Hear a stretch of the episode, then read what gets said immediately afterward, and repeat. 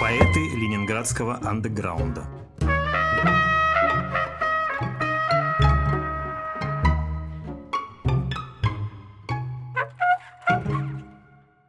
Добрый день, я Валерий Шубинский. Мы продолжаем цикл лекций, посвященных ленинградской непоцензурной поэзии. И наша лекция посвящена сейчас будет одному из самых ярких, знаменитых, заслуженно знаменитых, самых масштабных представителей ленинградской неофициальной поэзии, поэту, на мой взгляд, великому в полном смысле этого слова, Елене Шварц. Мне и просто, и трудно говорить об этом поэте, потому что, с одной стороны, я много писал о ее стихах, много размышлял о них, с другой стороны, я довольно хорошо, довольно близко знал Шварц лично, и поэтому разговор о ее стихах для меня неотделим от воспоминаний о человеке. Шварц родилась в 1948 году, родилась в Ленинграде. Ее мать Дина Морисовна Шварц была театроведом, и с конца 50-х годов она заведовала литературной частью Большого драматического театра Ленинградского. Это театр Товстоногова. И фактически она была ну, правой рукой Товстоногова, завлит в театре, занимается отбором пьес, занимается литературной частью, но Дина Моррисовна занималась, например, и выбором актеров, приглашением актеров в театр. И мы помним, какое там было актерское созвездие изумительное. Это был один из лучших театров Советского Союза. Там одновременно играли Юрский, Лавров, Басилашвили, Алиса Френдлих. Вот, и много кто вот, и приглашению этих актеров в театр, конечно, Евгений Лебедев, вот, приглашению этих актеров в театр во многом способствовала Дина Морисовна. Отец Елены Шварц – это киевский историк Андрей Джорджула. Родители ее не были женаты, и отца своего Шварц никогда при жизни не видела. Вот, но знала о нем и впоследствии поддерживала какие-то отношения с украинскими родственниками.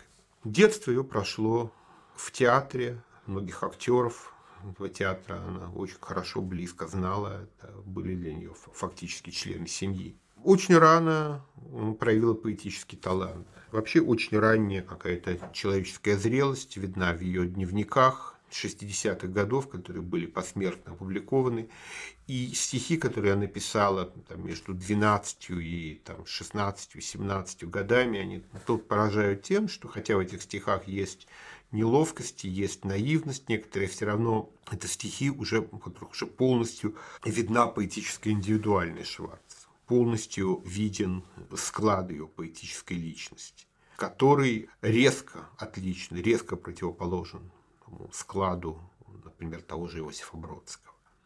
Шварц говорила, писала о себе, что значит, когда был опрос, была анкета о Бродском, Шварц говорил, что она, конечно, с большим уважением относится к Бродскому, но вообще ощущение такое, что кто-то собака, а ты кошка, да? Такая противоположность действительно есть. Хотя есть и общая традиция, связывающая этих двух поэтов, это традиция Цветаева. Ну, Бродский взял Цветаева одно, Шварц совершенно другое. О том, какие традиции еще в ее стихах присутствуют, об этом мы чуть дальше поговорим. Значит, Елена Шварц училась в университете на филологическом факультете. Вообще в 60-е годы все это поколение людей, которые закончили школу в 60-е годы и потом вошли в литературу в конце 60-х, в начале 70-х, они имели университетское филологическое образование.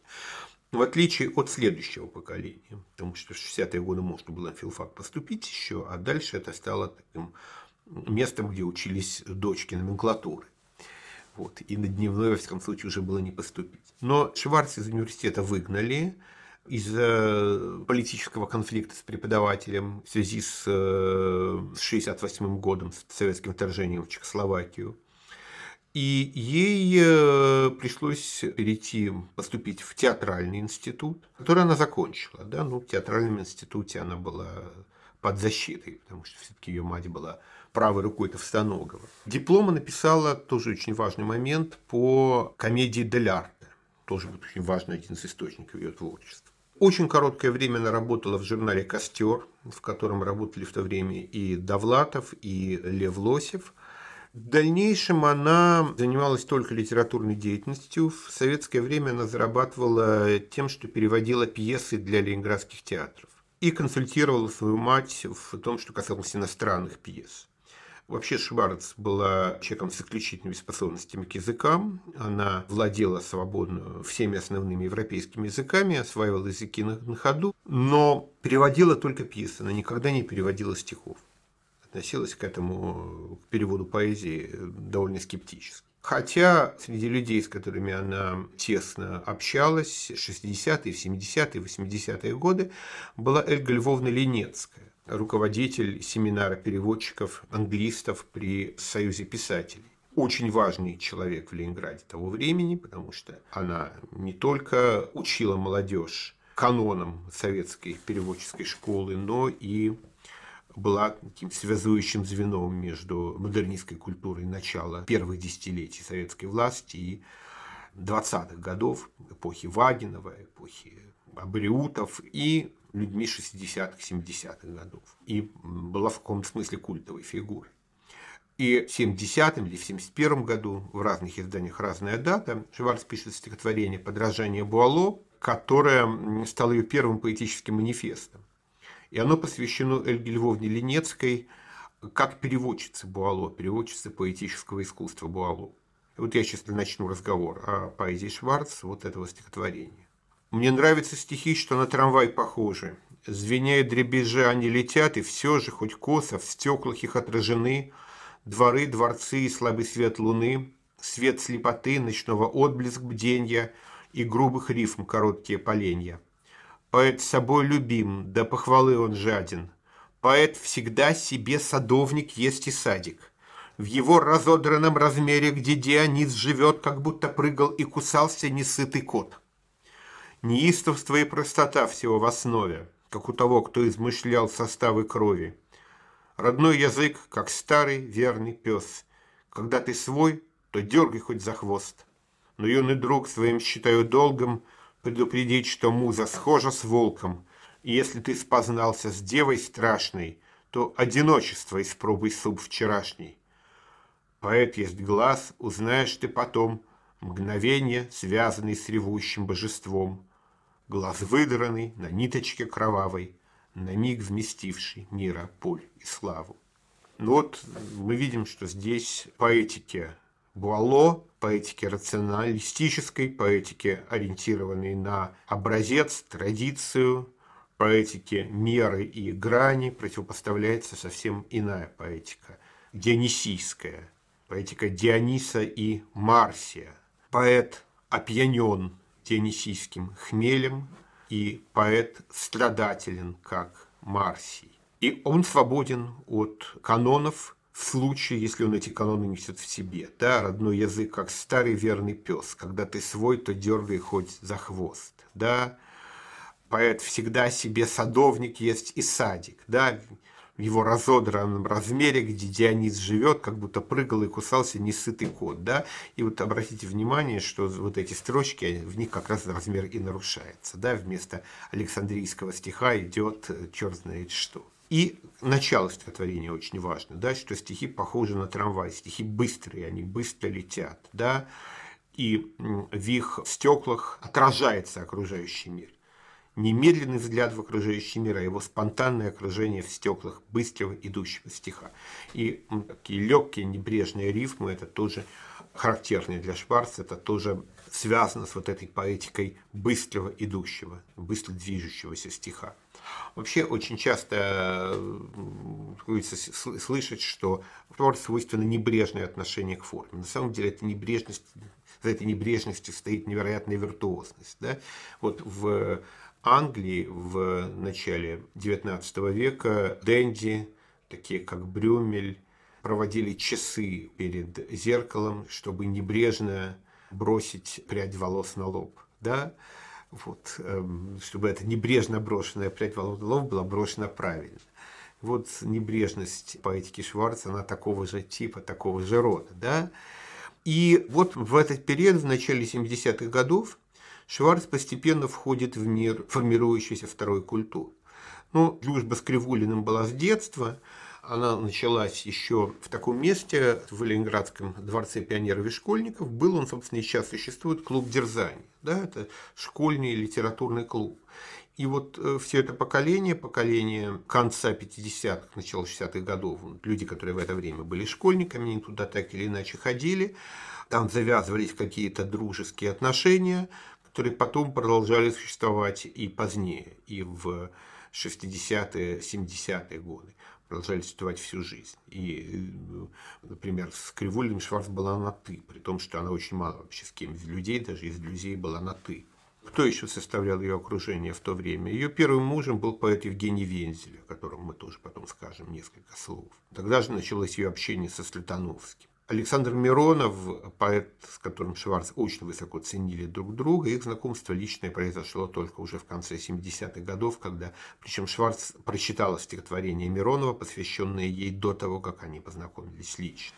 Молодая Шварц была очень яркой личностью, она была очень, очень красива, обаятельна, и в то же время у нее был резкий, конфликтный достаточно характер, и я помню легенды о том, как она в раздражении способна разбить тарелку о, голову собеседника и так далее. Вот я этого сам никогда не видел, ну, хотя общался с ней много уже в зрелые годы. Вот, но вот такой какой-то резкий, экспансивный характер ее отмечали в то время в 70-е, 80-е годы все. И это все было обыграно в э, цикле, который очень прославился – в 70-е годы в цикле «Кинфия». Это цикл стихов, написанных от лица древнеримской поэтессы Кинфии. Значит, Кинфия она действительно была такая поэтесса в первом веке до нашей эры. Она а, была возлюбленной адресатом элегии Секста Проперция, отличилась красотой и дурным характером, да, трудным характером. И вот Шварц написала цикл, знаменитый очень цикл стихов от имени Кинфии. Ну вот я, наверное, прочитаю одно стихотворение из этого цикла, оно называется «Клавдии». Вот эти стихи, в них вот этот мир позднего Рима, а это очень часто возникало в то время в поэзии 70-х годов, окружающая реальность описывалась как Рим времен упад, как императорский Рим. Это в письмах римскому другу Бродского, это даже в пьесах советских драматургов, там, не знаю, Родзинского или Зорина присутствует. И у Шварца это еще восходит, конечно, к Александрийским песням Кузьмина, да, потому что Кузьмин описывает какой-то вот этот вымышленный мир Древней Александрии, накладывая его на собственный опыт. Шварц описывает мир Рима времен Августа, накладывая его на собственный опыт. И в этих стихах сквозь этот мир проступают какие-то реальные люди, реальные эпизоды. Но вот стихотворение Клавдии, значит, у его героя есть тоже реальный прототип. Я сейчас скажу, кто это. Значит, Клавдий. Клавдия, ты не поверишь, влюбился в меня гладиатор. Третий сезон поражения он в цирке не знает. Мне уже сорок, а он молод еще и красив. Он целомудренный, честный, смуглый, огромный, печальный. Слон Ганнибалов носил меньше шрамов, чем он. В цирке всегда, говорит, ищет меня он глазами. Но не найдет никогда, я ведь туда не хожу. Сумерки только падут, в двери моей он стучится. Вечер сидит, опираясь на остроблещущий меч. Только с усилием дышит он через рот и глядит, страстно и жалобно, вместе.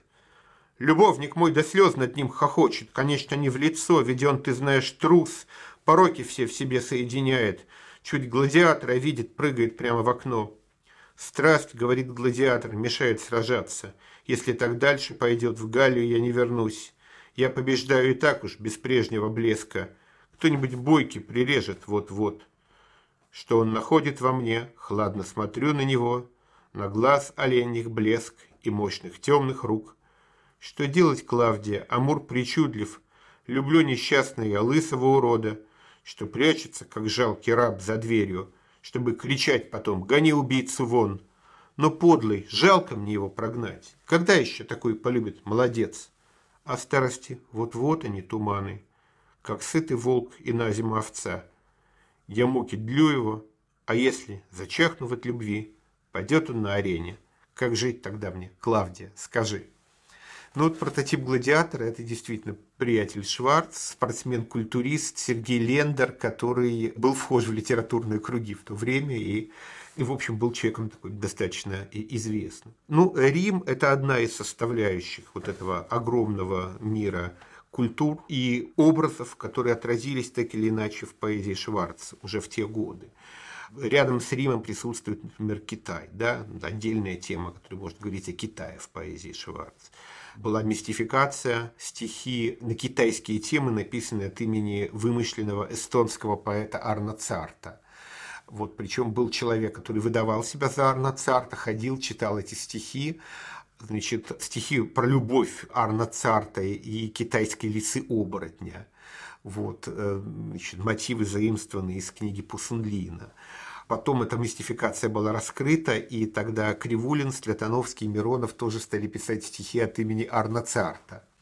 Вот. Причем, если стихи Арнацарта, написанные Шварц, были опубликованы в ее книгах, то стихи, написанные Кривулиным, Слятановским и Мироновым, они вот будут опубликованы только на этой неделе впервые. Потому что до сих пор они, они существовали только в самиздате, в самиздатском журнале.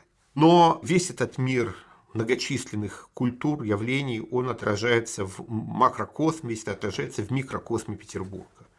Петербург – это такое уникальное пространство, где все большое становится соразмерным друг другу, становится маленьким, становится цельным. И в то же время вот это схождение всего мира, всех культур в Петербурге, оно несет в себе конечно, тоже элементы драматизма и трагизма. Вот в поэме «Черная Пасха», написанной в 1974 году, в том же году, что и Кинфия, есть такие строки. «Мы ведь где мы? В России, где от боли чернеют кусты, где глаза у святых лучезарно пусты, где лупцуют по праздникам баб.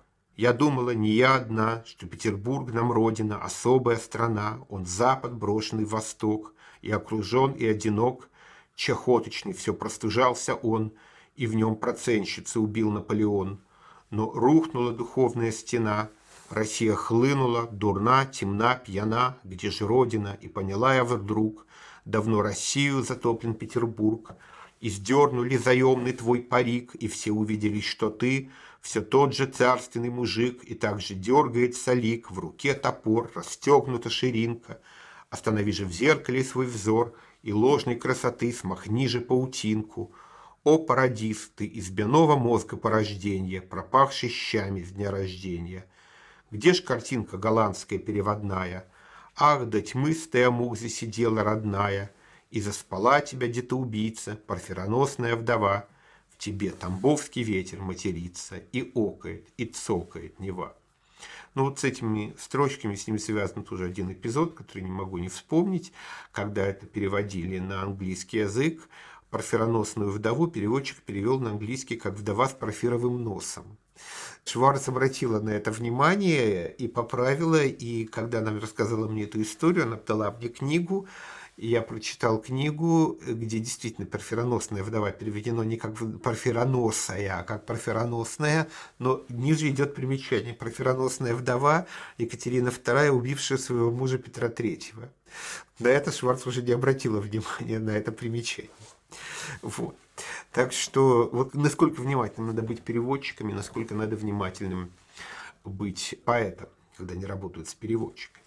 Вообще этот синкретизм Шварц, многообразие, сложность культурных образов и связь этого синкретизма с Петербургом, это все потом продолжалось. И уже в 96 году Шварц написала поэму «Прерывистая повесть о коммунальной квартире» или «Гешпанский Петербург», где описывается коммунальная квартира, в которой живут в разных комнатах этой квартиры, ну, как в Испании, в средневековой Испании присутствовало христианство, иудаизм и ислам, да, Точно так же в э, этой коммунальной квартире живут православный святой, хасид-каббалист и мусульманин-суфий. Да?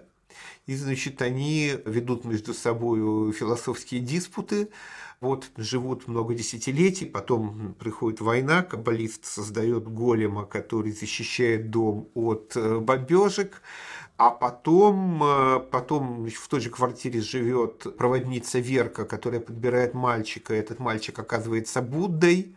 То есть вот Петербург это такой город, в котором в коммунальной квартире присутствуют все явления и все культуры. Ну и, конечно, таким центральным в этом смысле произведением, где этот религиозный синкретизм Шварц наиболее ярко проявился, стало в 1984 году написанное книга Лавиния, труды Дни Лавинии, монахини Ордена Обрезания Сердца, героиня которой Лавиния живет э, в неком загадочном монастыре, который является одновременно христианским и буддистским котором молятся не только люди, но и Будды, и бесы. Вот. Но этот монастырь, в нем тоже есть определенный устав, в нем жизнь тоже подчинена уставу, монахиня Лавиния этому уставу соответствовать не может, у нее происходят конфликты с Аббатисой, а прототип Аббатисы – это как раз Эльга Львовна Ленецкая, которую мы упоминали. И в итоге э, Лавинию изгоняют из монастыря, и она создает скит.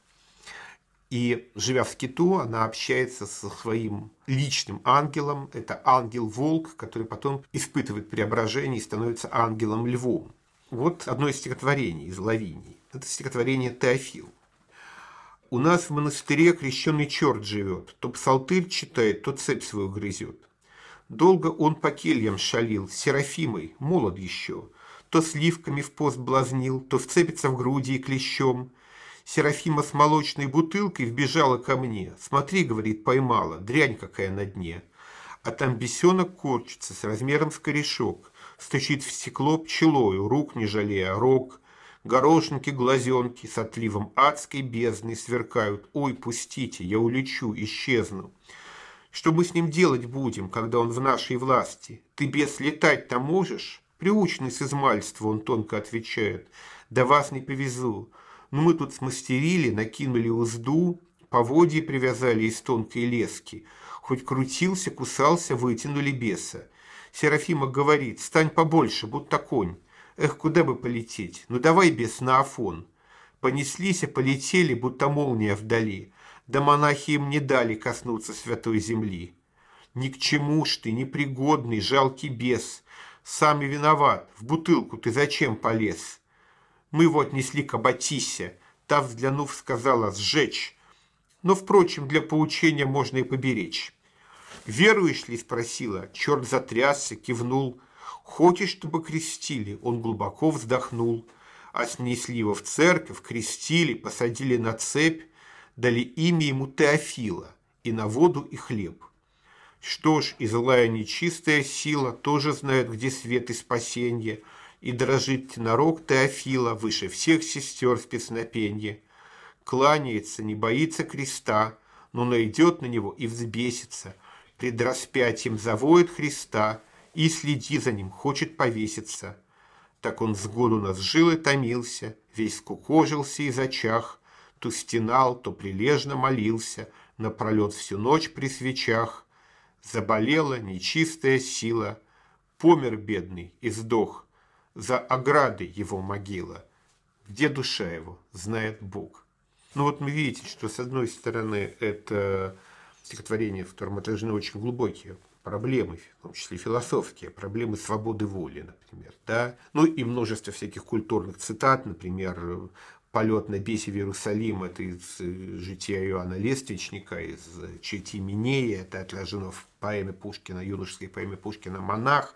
То есть ну, очень много можно говорить. С другой стороны, это все написано таким языком детских стихов. Да? Это напоминает, э, не знаю, Чуковского вот это сочетание метафизического содержания и детскости формы, оно, конечно, вызывает в памяти другого поэта, о котором мы говорили, Олега Григорьева, у которого тоже какие-то сложные библейские мотивы отражаются в стихах, написанных еще более провокативно-наивных по форме.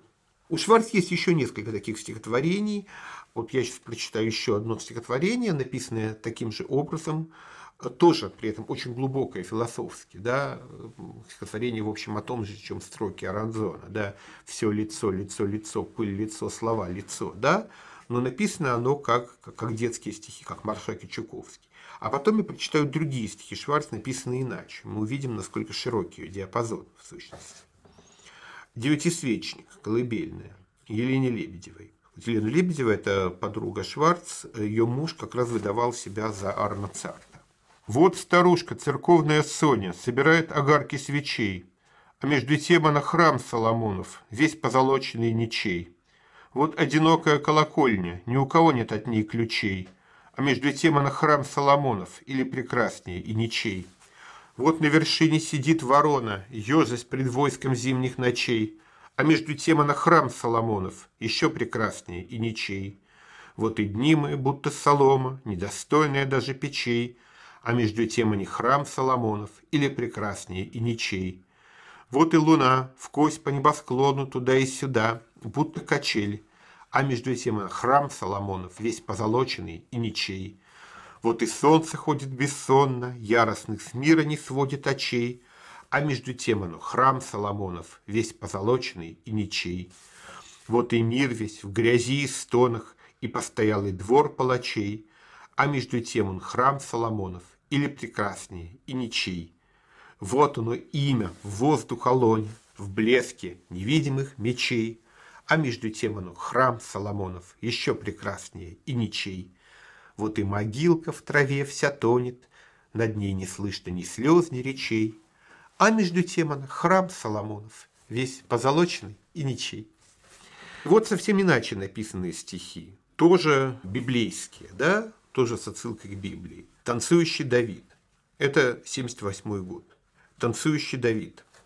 «Танцующий Давид, и я с тобою вместе, я голубем взовьюсь, а ветки вести подпрыгнут сами в клюв, не камень, пташка в ярости, веден Творец, Бог дерзости, Выламывайтесь руки, голова, летай на левой в правую ладонь, До соли выкипели все слова, престолы превратились все слова, И гнется, как змея, огонь.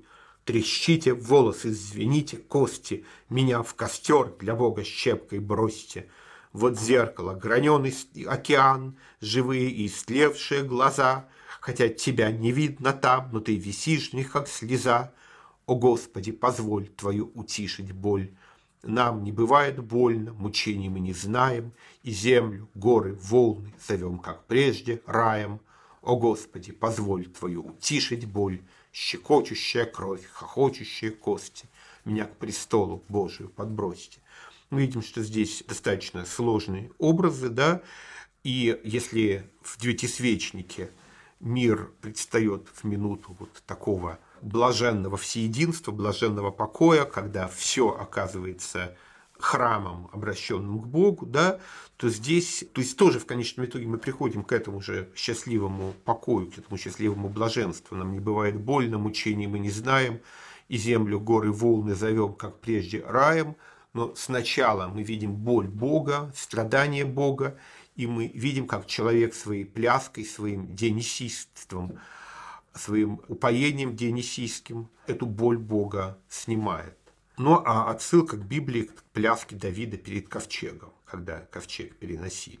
Еще одно стихотворение, тоже очень важное для Шварца. На самом деле, почти о каждом стихотворении, особенно лучшего периода 70-х, 80-х, начала 90-х годов, можно говорить очень долго, потому что за каждым из них стоит глубокое метафизическое пространство – Зверь-цветок, да, это то, о чем мы говорили уже в связи с поэзией Кривулина, но что еще в большей степени заметно и у Шварц, и у, например, в Москве у Ольги Седоковой, может быть, у поэтов-материалистов, это слияние природного и культурного, слияние антропологического, человеческого, антропоморфного и неантропоморфного, зверь-цветок. Да? Здесь речь идет о том, что человек есть одновременно зверь, одновременно цветок, да, одновременно принадлежит к миру флоры и миру животному. И вот эта цветочность человека, принадлежность к миру флоры, к невинному миру флоры, она преображает его. И в то же время этот цветок приобретает опасные, страшные животные черты. Зверь-цветок иудейское древо цветет вдоль ствола сиреневым цветом. Здесь тоже интересный момент, что иудейское древо, потому что никакого иудейского древа ботаника не знает. Есть Иудина древо, на котором якобы повесился Иуда. А у Шварца оно преображается в иудейское. И мотив проклятия преображается в мотив избранничества. Предчувствие жизни до смерти живет, холодный огонь вдоль костей обожжет, когда светлый дождик пройдет в день Петровны изломе лета. Вот-вот цветы взойдут аллея на ребрах у ключиц на голове. Напишут в травнике Елена Арборея. Вальдисты водятся на гиперборея в садах кирпичных, в каменной траве. Из глаз полезли темные гвоздики. Я куст изрос и не забуток сразу. как будто мне привил садовник дикий тяжелую цветочную проказу. Я буду фиолетовый и красный, багровый, желтый, черный, золотой. Я буду в облаке жужжащим и опасным, шмелей и ос заветный водопой. Когда же я цвету, о боже, боже, какой останется искусанный комок, остывшая и слопнувшую кожей, отцветший полумертвый зверь-цветок. Вот это упоение жизнью, которое есть одновременно смерть, дионисийское упоение. Это важнейший момент поэзии Шварца. Вот другое стихотворение, в котором тоже происходит взаимопроникновение явлений. Но здесь уже происходит взаимное проникновение мира природного и мира знаков, потому что это стихи про Библию. Называется «Книга на окне». Как ягненку в грозу или чистым нечистым, запихнутым в ящик, страшно мне в этом дереве, древе кипящем. Большое дерево, Божье Слово, лавр, шелест, трепет слышно, на котором пророки висят, как терновые вишни, или как рыба на нити, прыг-скок рыболова. О, древесная темень, спутанность, прелесть, ветки, ягоды, ангелы, все не спелись. Они ткут и поют, что же ткут, багряницу. Среди листьев китов бьют фонтаны, а птицы, птицы хищные, выпили б кровь этих ягод, зоб свой замшевый пару-другую сковали, только нет, обожглись, снова вплюнули в ветки, и они приросли канарейками к клетке. В это дерево мне не войти, это джунгли. Ты уж там, в сердцевине, в стволе, в тихотлеющем угле. Среди листьев там плещется море, и птицы-пловцы в нем не тонут. Ночь Иона в ките, через ночь кит в Ионе. Вот яблоко звенят, верзлось, и два павлина там. Тот, что пестрее Ева, по золоте Адам. Авраам лимоном сияет, в дуплах светлые духи роятся, на лепестках стада оленей, серн. Юдив летает синей белкой и орехи грызет и твердит «Алаферн, Алаферн». Оно и смолит большую бочку и напевает «Ведь ты возьмешь меня туда, когда подымется вода». И молнией золотой Илья все обвивает. Говорят, все прочтешь, зачитаешься, съедешь с ума. Это видно, заметно, дрожит уже он. Тыква разума с радостью рухнет сама, Толстобокий, надменный ерехон, И тогда я шагну в дремоте легкой, странной, Под водопад теснящихся теней. О Моисей, придя к земле обетованной, Ты чувствовал, что ты приснился ей. Не знаю, что это, но если это книга, То вот она лежит пред лесом на окне, Ее листает ветер торопливо, Она горит на западном огне, И миллионы глаз слетелись к ней из ночи, из леса и кружились круг нее, как бы шары орды пчел рабочих, кругом куста цветущего огню. Вот здесь очень видно, как сходятся разные стороны поэзии Шварца. С одной стороны, вот это драматичное, даже мрачное упоение смерта жизнью, исключительностью переживаний, да, а с другой стороны детскость, да, вот эта наивная детскость, да, Юдив летает синей белкой, и орехи грызет и твердит «Алаферн, Алаферн». Оно смолит большую бочку и напевает, ведь ты возьмешь меня туда, когда подымется вода. Огромный мир, он оказывается заключен в мир игрушечный. Да? Огромный мир, в котором есть все, и в котором сама личность поэта огромна. Это все оказывается заключено в маленький игрушечный мир. Библия оказывается вот такой игрушечной в котором в виде игрушечных моделей присутствует все, вся реальность, весь космос. И вот эта двойственность большого и малого мира, она очень характерна для поэзии Шварца. Ну вот еще одно стихотворение, на мой взгляд, великое, которое я очень люблю с юности. Это вот пример уже просто лирики, любовной лирики. Но вот мы видим, что происходит с такого рода мотивами у Шварца. Кстати, это стихотворение, оно написано по свидетельству самой Шварц в Киеве, да, и вот города, которым написано, это Киев, но это не так важно. Как эта улица зовется, ты на дощечке прочитай, а для меня ее название «Мой рай, потерянный мой рай».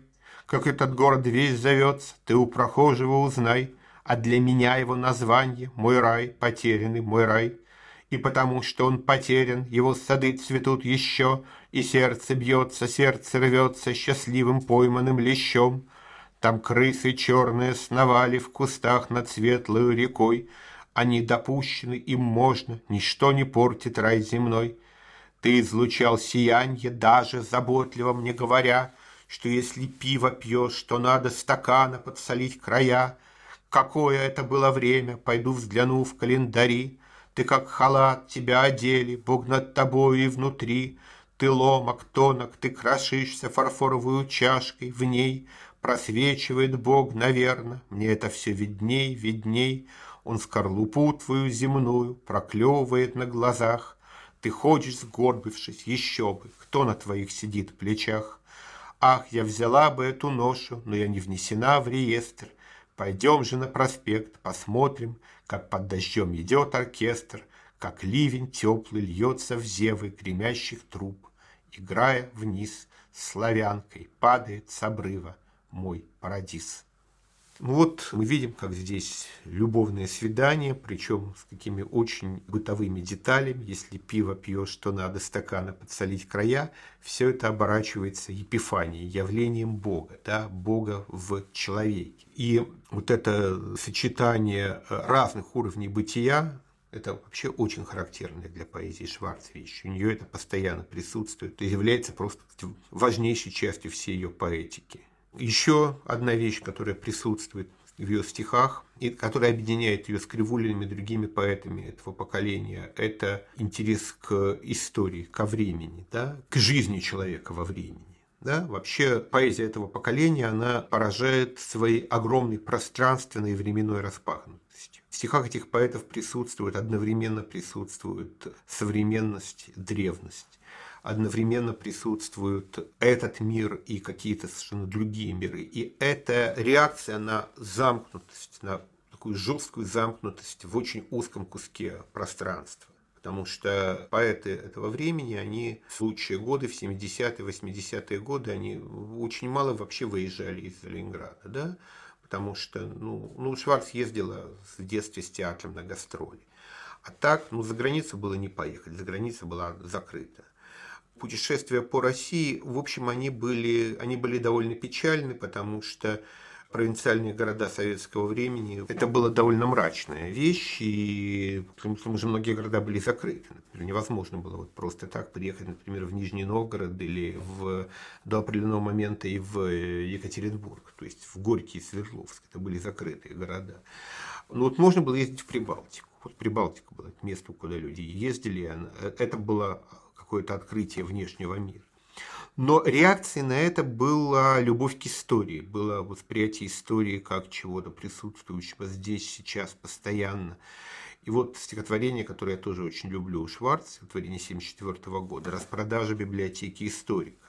Вот тот ногой, что там в углу сидит, на нем чужой башмак с алмазной пряжкой. Он бледен, жалок, не был знаменит, и жил он дома меньше, чем на пряжке.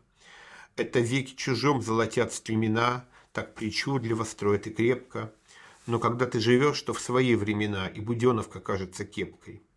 Потому он ушел, он сошел по мосткам корешков, по хрустящим, оторванным вниз, к фижмам, к пахнущим уксусом слабым вискам, где для яда крапленый сервиз, где масоны выводят в ночи цыплят из вареных вкрутую яиц, но их шепот так слаб, так прозрачен наряд, так без глаза сияние лиц. С волной паломников он шел другое лето, кто темные воды их пьет, за желтой сухой гвоздикой Назарета дитя босое в сумерках бредет. Он повсюду, в полях и трактирах искал полета отравленной шпаги, но бесплотное сердце клинок протыкал, только разум мутя и лишая отваги. Лик человечества, не звук пустой — есть люди уши, люди ноздри, зубы. В те дни он был не брит, весь в бороде густой, Не то, что в наши дни тончал и шел на убыль. Все души с прочерню, как лес весной, Но вот придет, светясь, Франциск Осиский, Чтоб мир прелестен стал, как одолиска, Довольно я одной души одной. Но закрутилось колесо, срывая все одежды, Повсюду легионы двойников — их не найти, нет никакой надежды, зарывшись в легионы дневников. Идет острижена на плаху королева, но чтоб замкнулся этот круг, вперед затылком мчится дева и смотрит пристально на юг. Когда она подходит ближе, из-под корсета вынимая нож, хоть плещешься в ботинке с красной жижей, Марат, в этот миг на короля похож. Повсюду центр мира, страшный луч В моем мизинце и в зрачке Сократа, В трамвае, на луне, в разрыве мокрых туч И в животе разорванном солдата, Где в огненной розе поет Нерон И перед зеркалом строит рожи, Где в луну Калигула так влюблен, Что плачет и просит спуститься на ложе, Где Клеопатра, ночной мотылек, С россыпью звезд на крылах своих нежных, Флот деревянный, магнит уволок, Дикий, он тянет, что не железно. Ах, он и всех, он даже Петра любил, Что Россию разрезал вдоль, Черной икрой мужиков мостовые мастил, Но душ не поймал их вертких, как моль. Ах, не он ли Павлу валерьянку носил, Просил, не ссылай хоть полками, Но тот хрипел и тень поносил, И как дитя топотал ногами. Он в комнате пустой, все унесли, Его витраж разбили на осколки, Пометы стерли, вынули иголку, Что тень скрепляла с пустотой земли. Но больше он любил в архивах находить, Кого напрочь забыто имя, При свете ярком странно так скрестить Свои глаза смеженными, слепыми, но благодарными. А сам он знал, что уж его, наверное, не вспомянут. У входа, впрочем, душ един клубится вал — а имена как жребий мы тянем. Ну вот суммируя все это, прежде чем я скажу несколько слов про поздние стихи Шварца, суммируя это, можно сказать, что в поэзии Шварца присутствуют самые разные тенденции поэзии ее поколения. Ну вот сложные разветвленные образы, да, это связывает с материалистом. Мы видели, какие сложные образы в звере, цветке, да, вот слияние природного, культурного, метафоры, которые все это преображают, и даже в этом стихотворении распродажа библиотеки историка, вот тоже мы видим повсюду центр мира, страшный луч в моем мизинце и зрачке Сократа, в трамвае на луне, в разрыве мокрых туч, в животе разорванном солдат. Такие метафизические образы, иногда разветвляющиеся, охватывающие весь текст. С другой стороны, остранение. Остранение через э, вот этот детский язык закавычивание образа, концептуализация. Это сближает уже с другим направлением, с концептуализмом. То есть у Шварц есть и то, и другое. Да? Ее мир огромен и в то же время очень мал. То есть это поэт, в котором сходятся самые разные тенденции, самые разные импульсы, которые существовали в поэзии той эпохи. Серьезность, патетическая, драматическая серьезность и юмор. Иногда мягкий юмор, иногда более саркастический юмор. Это все тоже присутствует в ее стихах. И когда мы говорим о корнях поэзии Шварца, тоже вспоминаются совершенно разные вещи. Да? С одной стороны, вот эта исключительность, мощь личного переживания, денисийский пафос. Тут мы вспоминаем и Маяковского, которого Шварц любила. Да? С Маяковским ее объединяет не только это, но и рационалистичность некоторая, которая присутствует в ее стихах в самом иррационализме. Да? Иррациональные образы, они рационально построены. С другой стороны, Маяковский, Цветаева, да, с другой стороны, вот эта игрушечность мира, это, конечно, вызывает в памяти Михаила Кузьмина, да, поэта, которого тоже Шварц очень всегда ценил. Сам жанр маленьких поэм, наряду со стихами написала маленькие поэмы, вот мы читали фрагменты из одной из этих поэм «Черная Пасха», он тоже восходит с ее точки зрения к форели Кузьмина. С третьей стороны, это западная поэзия, которая для Шварца тоже была очень важна. И рядом с Маяковским, естественно, возникает Рэмбо. Да. В то же время такие английские поэты, как поэты метафизики Дон, Герберт и поэт очень для Шварц важный, поэт XIX века, поэт, живший в викторианскую эпоху, неоцененный в свое время Хопкинс с его сложными образами и с его очень необычным подходом к просодии. Вот подход Шварц к просодии еще одна вещь. Да?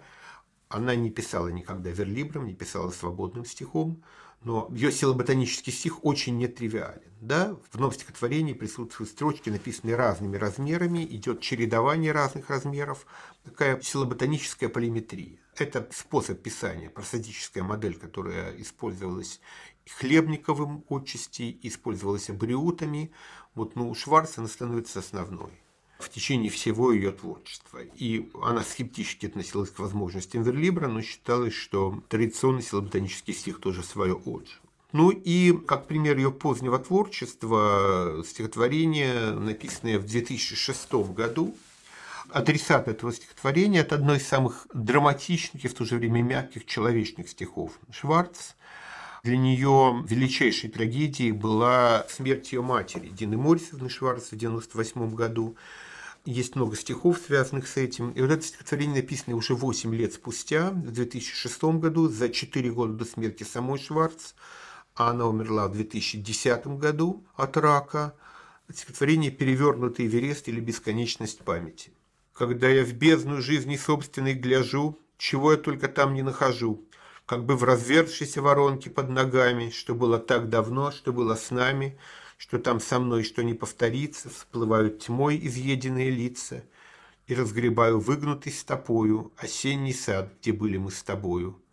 Я рисовала, ты смотрела на меня, и листья реяли вином своим пьяня, и хлебниковым, скажем, опьяненье, и аппарат-любитель, и стремление страдать за всех, за всех и больше всех, и одноклассница Вовка Курелех, вот прошлое, похожее на свалку, гудит, царапает, и мне его не жалко, как будто бы несчастный у рынка, три продают непарные ботинка, и горсть забытых снов, и замшевая куртка, там жалю я ладонь огнем окурка.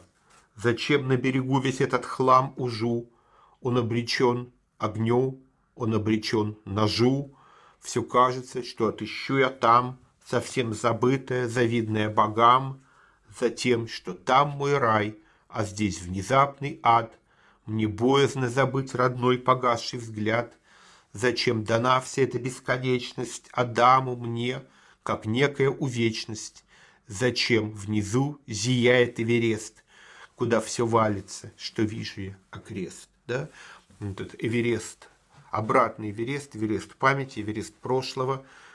И поэт о чем говорит? Да, о том, что вот это прошлое с ним, он боится расстаться, он боится расстаться с этими воспоминаниями, с этими бессмысленными воспоминаниями, валящимися в эту яму, потому что боится забыть то, что он любил, боится забыть любимого человека, боится забыть родной погасший взгляд. Вот такая мягкая человечность, она тоже есть в поэзии Шварц. Вот. И я хочу еще сказать, что при всей масштабности поэзии Шварца она оставалась всегда очень хрупким, незащищенным человеком не приспособленным каким-то бытовым вещам, и не потому, что она не могла к ним приспособиться, а потому что все ее силы отнимало творчество. Она постоянно жила в мире творчества, она постоянно творила, она постоянно работала. И вся остальная жизнь была как бы по краям этого творчества. Она была по-детски уязвима, уязвима перед хвалой и хулой, очень там, тяжело воспринимала какие-то недоброжелательные рецензии и так далее. При этом она была человеком очень исключительно чистым, исключительно трогательным всегда. Ну вот, да, вот это останется в памяти тех, кто общался с ней. Для всех остальных существует ее огромная, масштабная, мощная поэзия.